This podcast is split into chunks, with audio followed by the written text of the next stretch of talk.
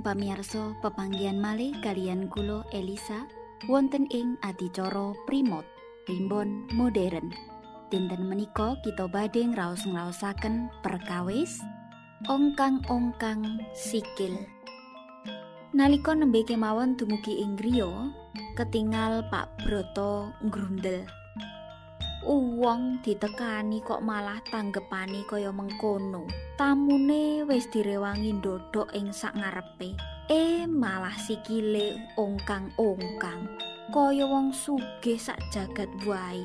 Mulane tangga teparone padha ngadoh lan ora ana sing seneng karo dheweke. Lajeng Bubroto nyaketi. Yo kene to, Pak. Kondur-kondur kok ngedumel. Jarene mau arep tindak ning daleme Pak Dana, ngrembug kerja bakti. Eh, lah kok wis kondur, malah karo ngedumel. Pak Broto paring wangsulan. Ya kuwi, luwih becik aku mulih. Aku ora seneng carane Pak Dana nanggepi para tamu. Mosok bapak-bapak sing rawuh padha lungguh neng ngisor nganggo kloso. Kamangka Pak Dana dhewe lungguh nganggo kursi, malah sikile ungkang-ungkang. Apa yo pantes kaya mengkono kuwi? Yo wis ora sang gedumel. Muga-muga wae Pak Dana sadar. Bapak yo aja niru. Mekaten pangandikanipun Bu Broto. Menapa panjenengan pirsa? Alesan tiang ingkang remen ongkang-ongkang kaki menika dipun tebi dening tiang sanes.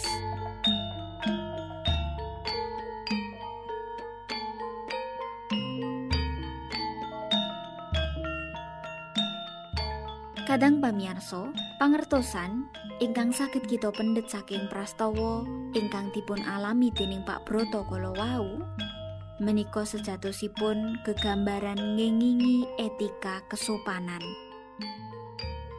Tiang ingkang remen ongkang-ongkang suku ing sangajengipun tiang sanes, tiang sepuh utawi tetamu menika boten sopan. Awit asring kawastanan menika dados ciri kasipun tiang ingkang jumawa congkak sok priayi umuk lan sak panunggalanipun tiang-tiang kados mekaten menika boten purun ngajeni tiang sanes. Tiang-tiang ingkang remen ongkang-ongkang suku menika asring ugi kawastanan. Tiang menika angkuh jalaran rumaos nggadai derajat ingkang langkung inggil tinimbang tiang sanes. Dados limrah menawi kathah tiang ingkang sami boten remen, keporo malah sami nebih. Langkung-langkung tumrap masyarakat pradesan ingkang asring gampil ningali lan biji tiang sanes menika saking tindak tandukipun.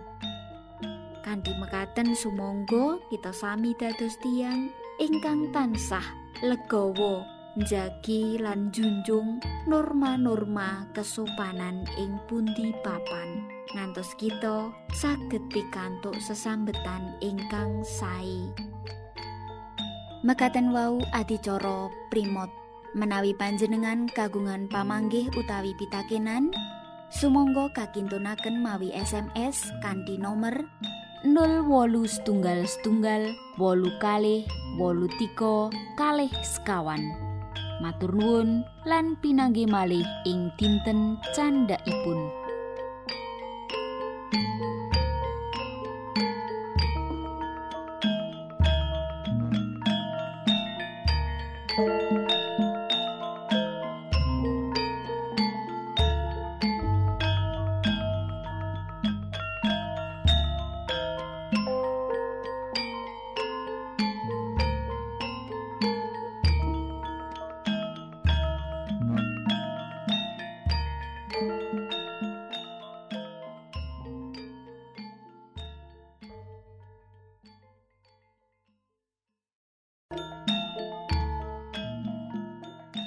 Kadang pamiarsa pinanggi malih kalian kulo Elisa wonten ing adicara primot primbon modern. Dinten menika kita badhe ngraos-ngraosaken perkawis nedo mawi cowek.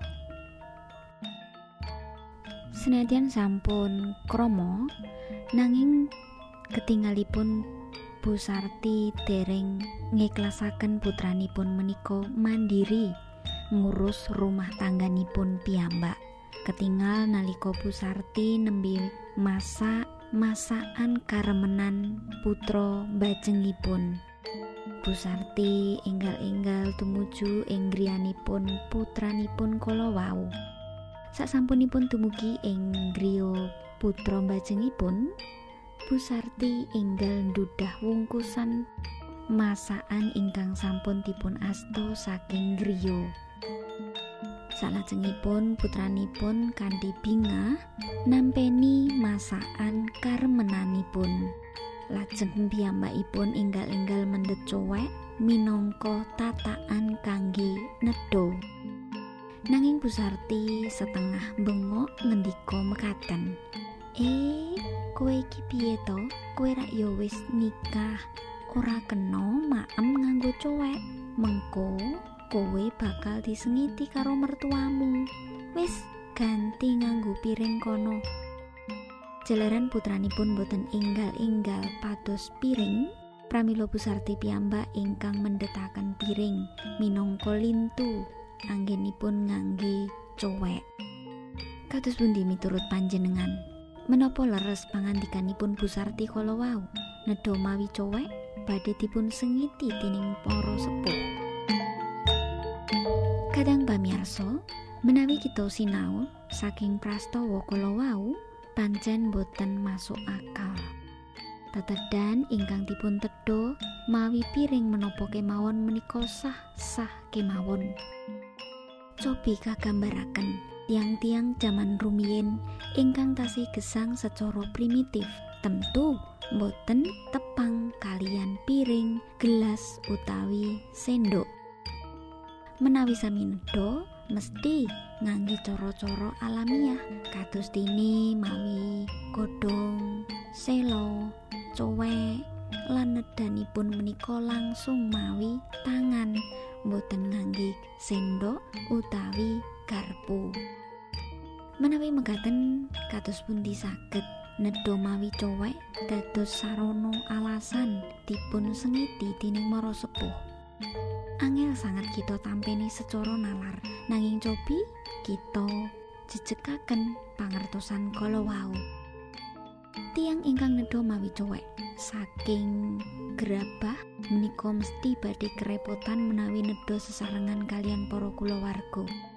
Sanesipun awrat ugi boten praktis.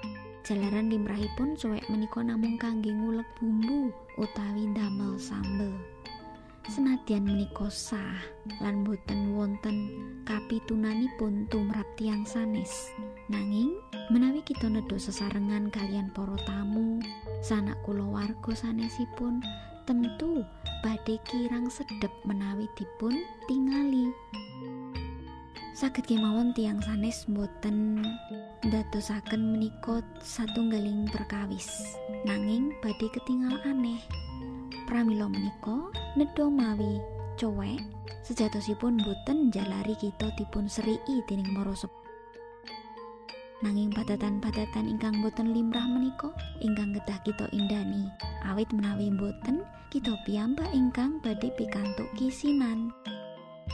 Kados ini piwujalipun tiang wicaksana mekaten.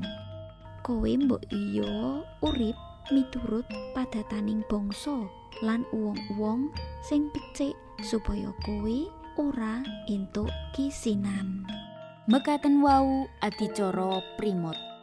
Menawi panjenengan kagungan pamanggih utawi pitakenan, sumangga kakintunaken mawi SMS kanthi nomor 08 setunggal setunggal wolu kalih wolu tiko kalih sekawan. Matur nuwun lan pinanggih malih ing dinten candhaipun.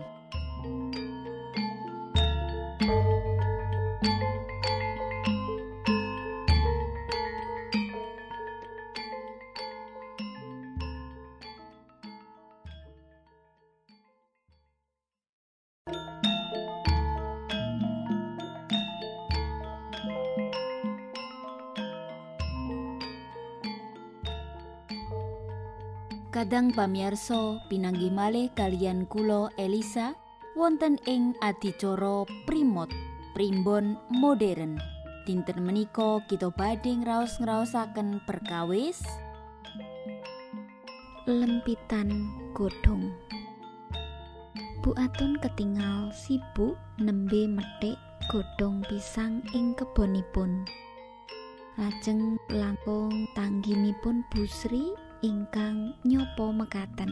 Wah, nembe repot nggih buatun, mesti benjang badhe wonten snack ingkang eco sangat.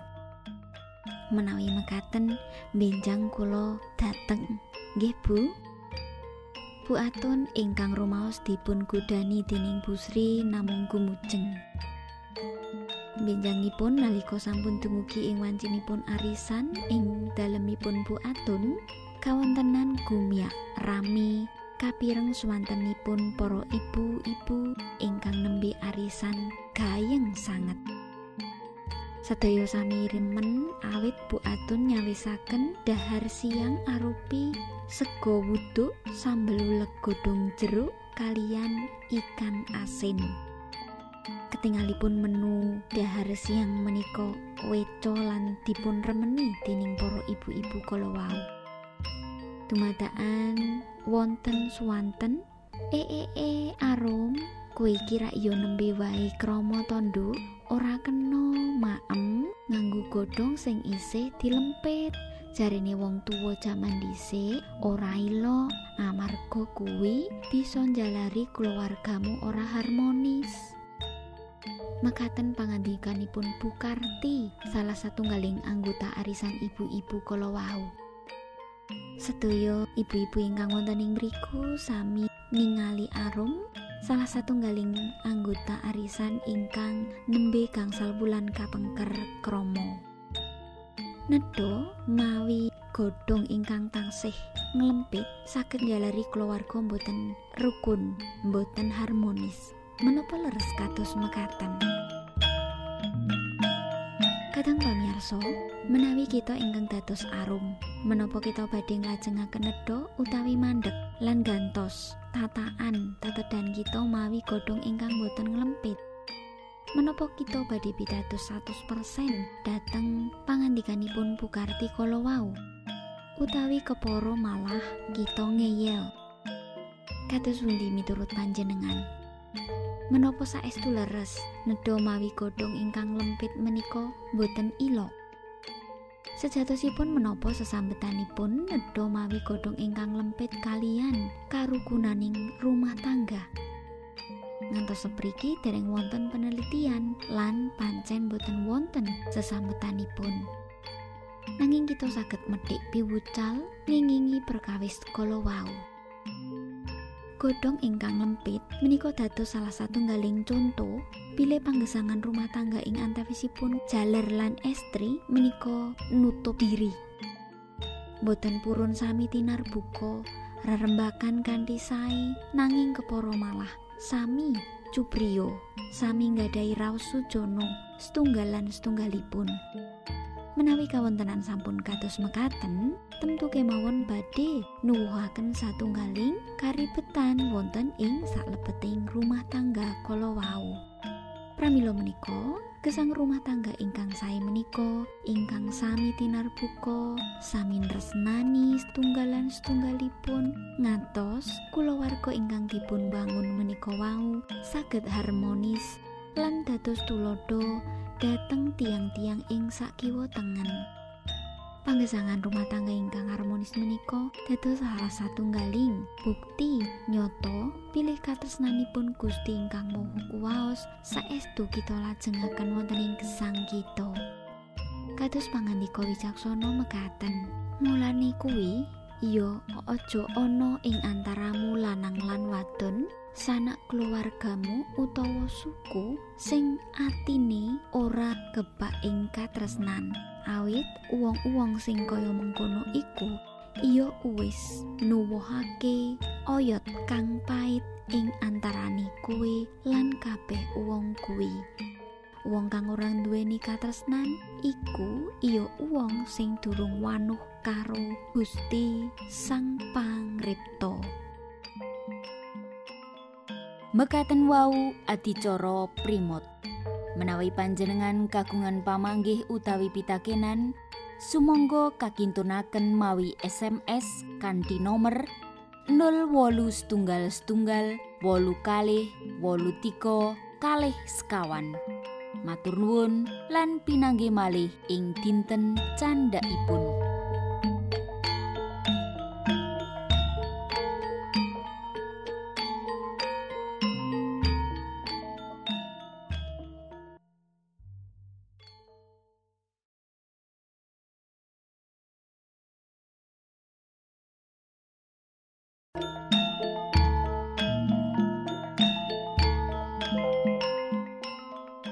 Kadang pamiarsa pinanggih malih kalian kula Elisa wonten ing adicara Primot Primbon modern.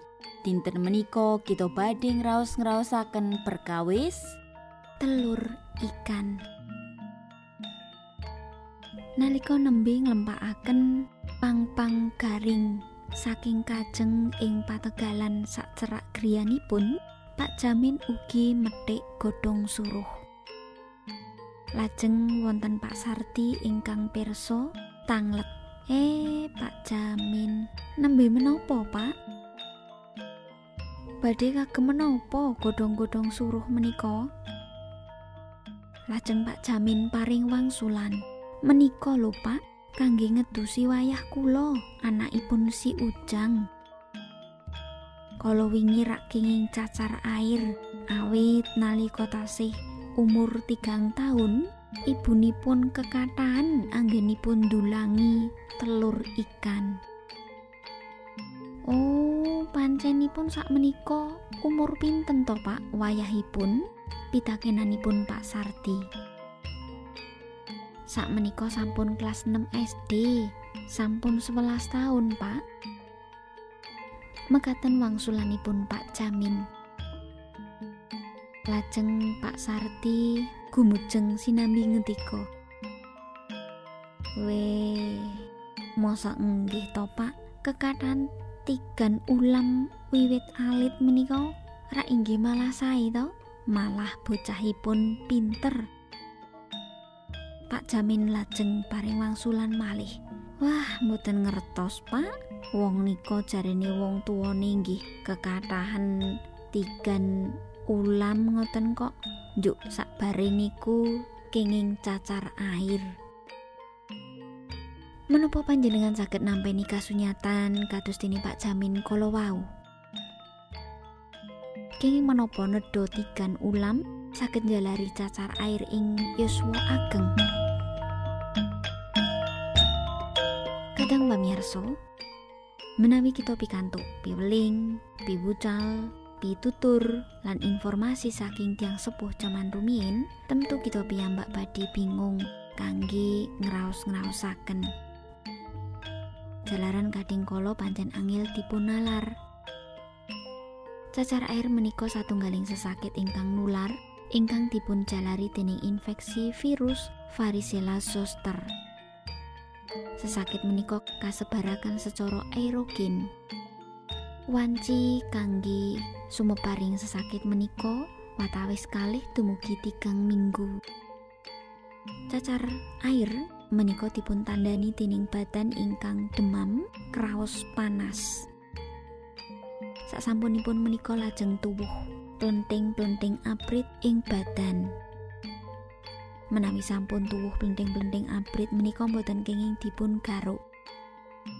Menawi pecah saged nuwuhaken tatu ingkang angel dipun icali supados imun badan kita boten mandap pramila tiang ingkang kenging cacar air kedah nedha woh-wohan ingkang kathah ngandhut vitamin C. Kados dene jambet biji lan ugi tomat. Tigan ulam menika pancen sae kangge badan kita. Jalaran ngandhut kathah vitamin dene omega 3, protein, magnesium, kalsium, yodium lan sak panunggalanipun. lare-lare alit menika betahaken ingkang kathah jalaran badhe kangge ngindakaken akiu ingkang langkung sae.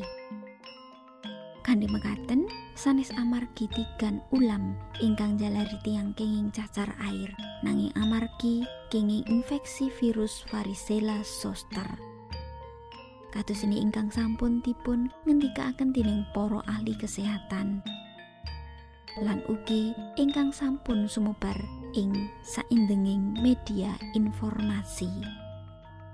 Tiang wicaksana nate ngendika mekaten, dina kuwi nerusake pawarto lan bengi kuwi nyimpen piwulang kanggo kang gelem nyinau.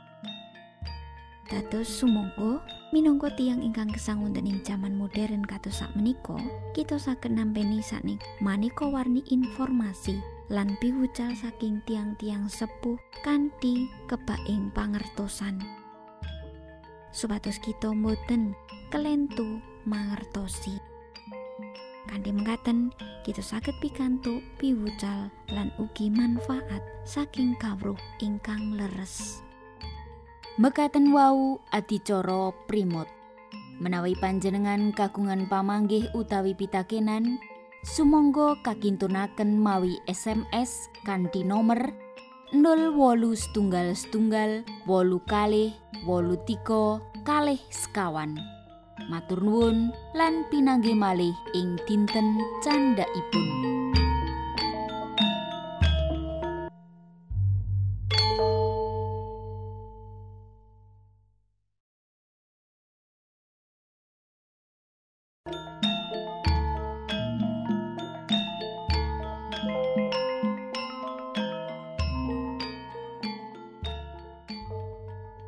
Kadang pamiarsa pinanggih malih kalian kula Elisa wonten ing adicara Primot Primbon Modern. Dinten menika kita badhe ngraos-ngraosaken perkawis kumecap nalika maem. Nyam nyam nyam nyam pik pik pik pik.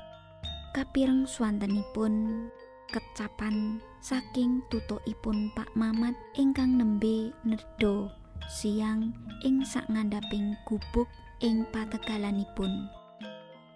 Bumimin ingkang mireng kecapan anginipun nedha Pak Mamat Kolwau lajeng ngendika, "Ih, bapak kok kaya ngono? Nek dahar kuwi mbok yo aja ngecap, ora ilok lho, Pak."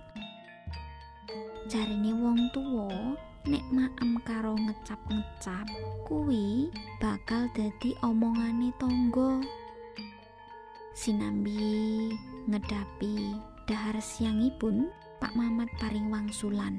Yo iki rak nembe wae ngrasakake panganan kang enak gaweane ibu.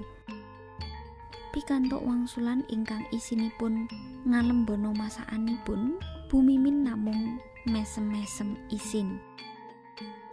Wah, si bapak di si tenanan kok malah ngoceki.